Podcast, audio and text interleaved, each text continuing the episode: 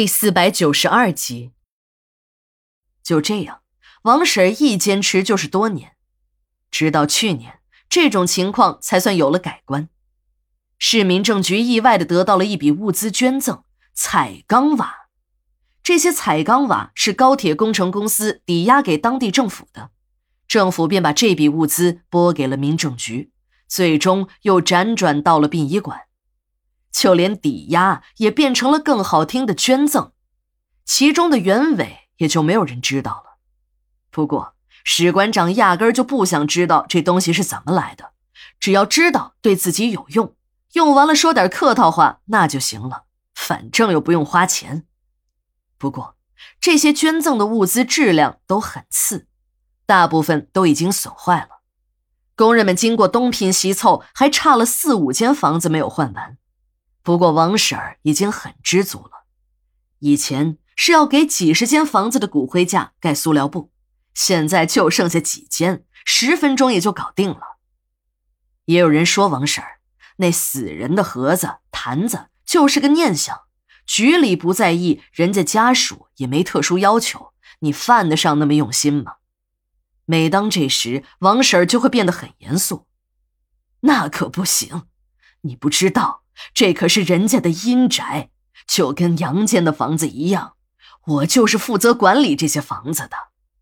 不过，咱们不能和那些王八蛋物业公司学，咱拿了管理的工资，就是拿了这些丧户的钱，就得全心全意的为这些业主服务。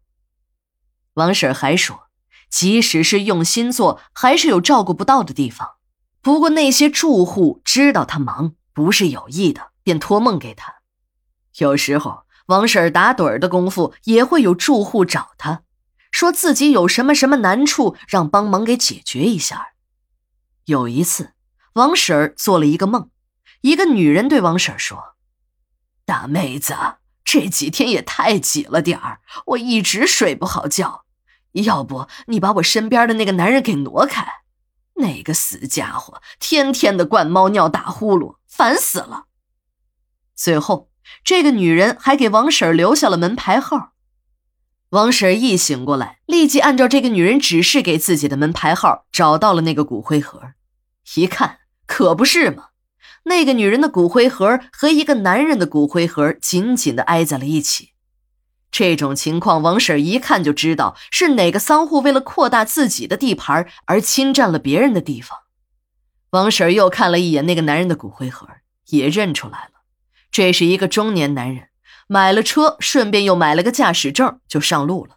没几天就死于酒驾车祸。出事儿的时候，他喝多了酒，正边开车边打瞌睡。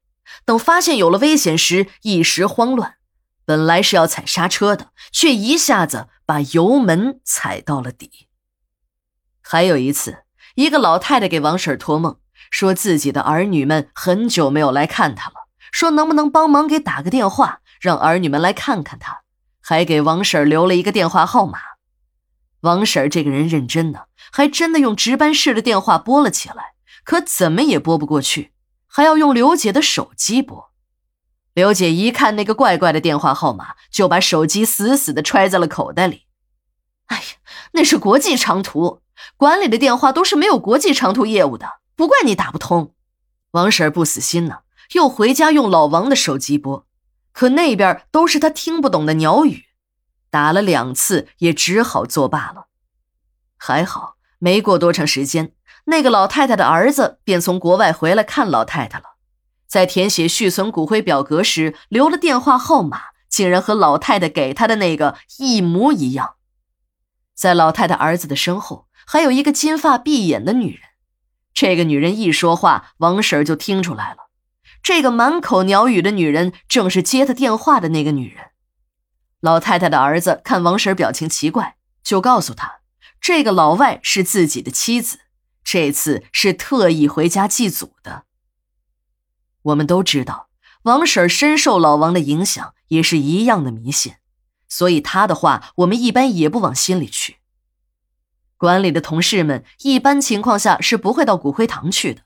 今天一大早就跑了过去，我心里的第一想法就是出事儿了。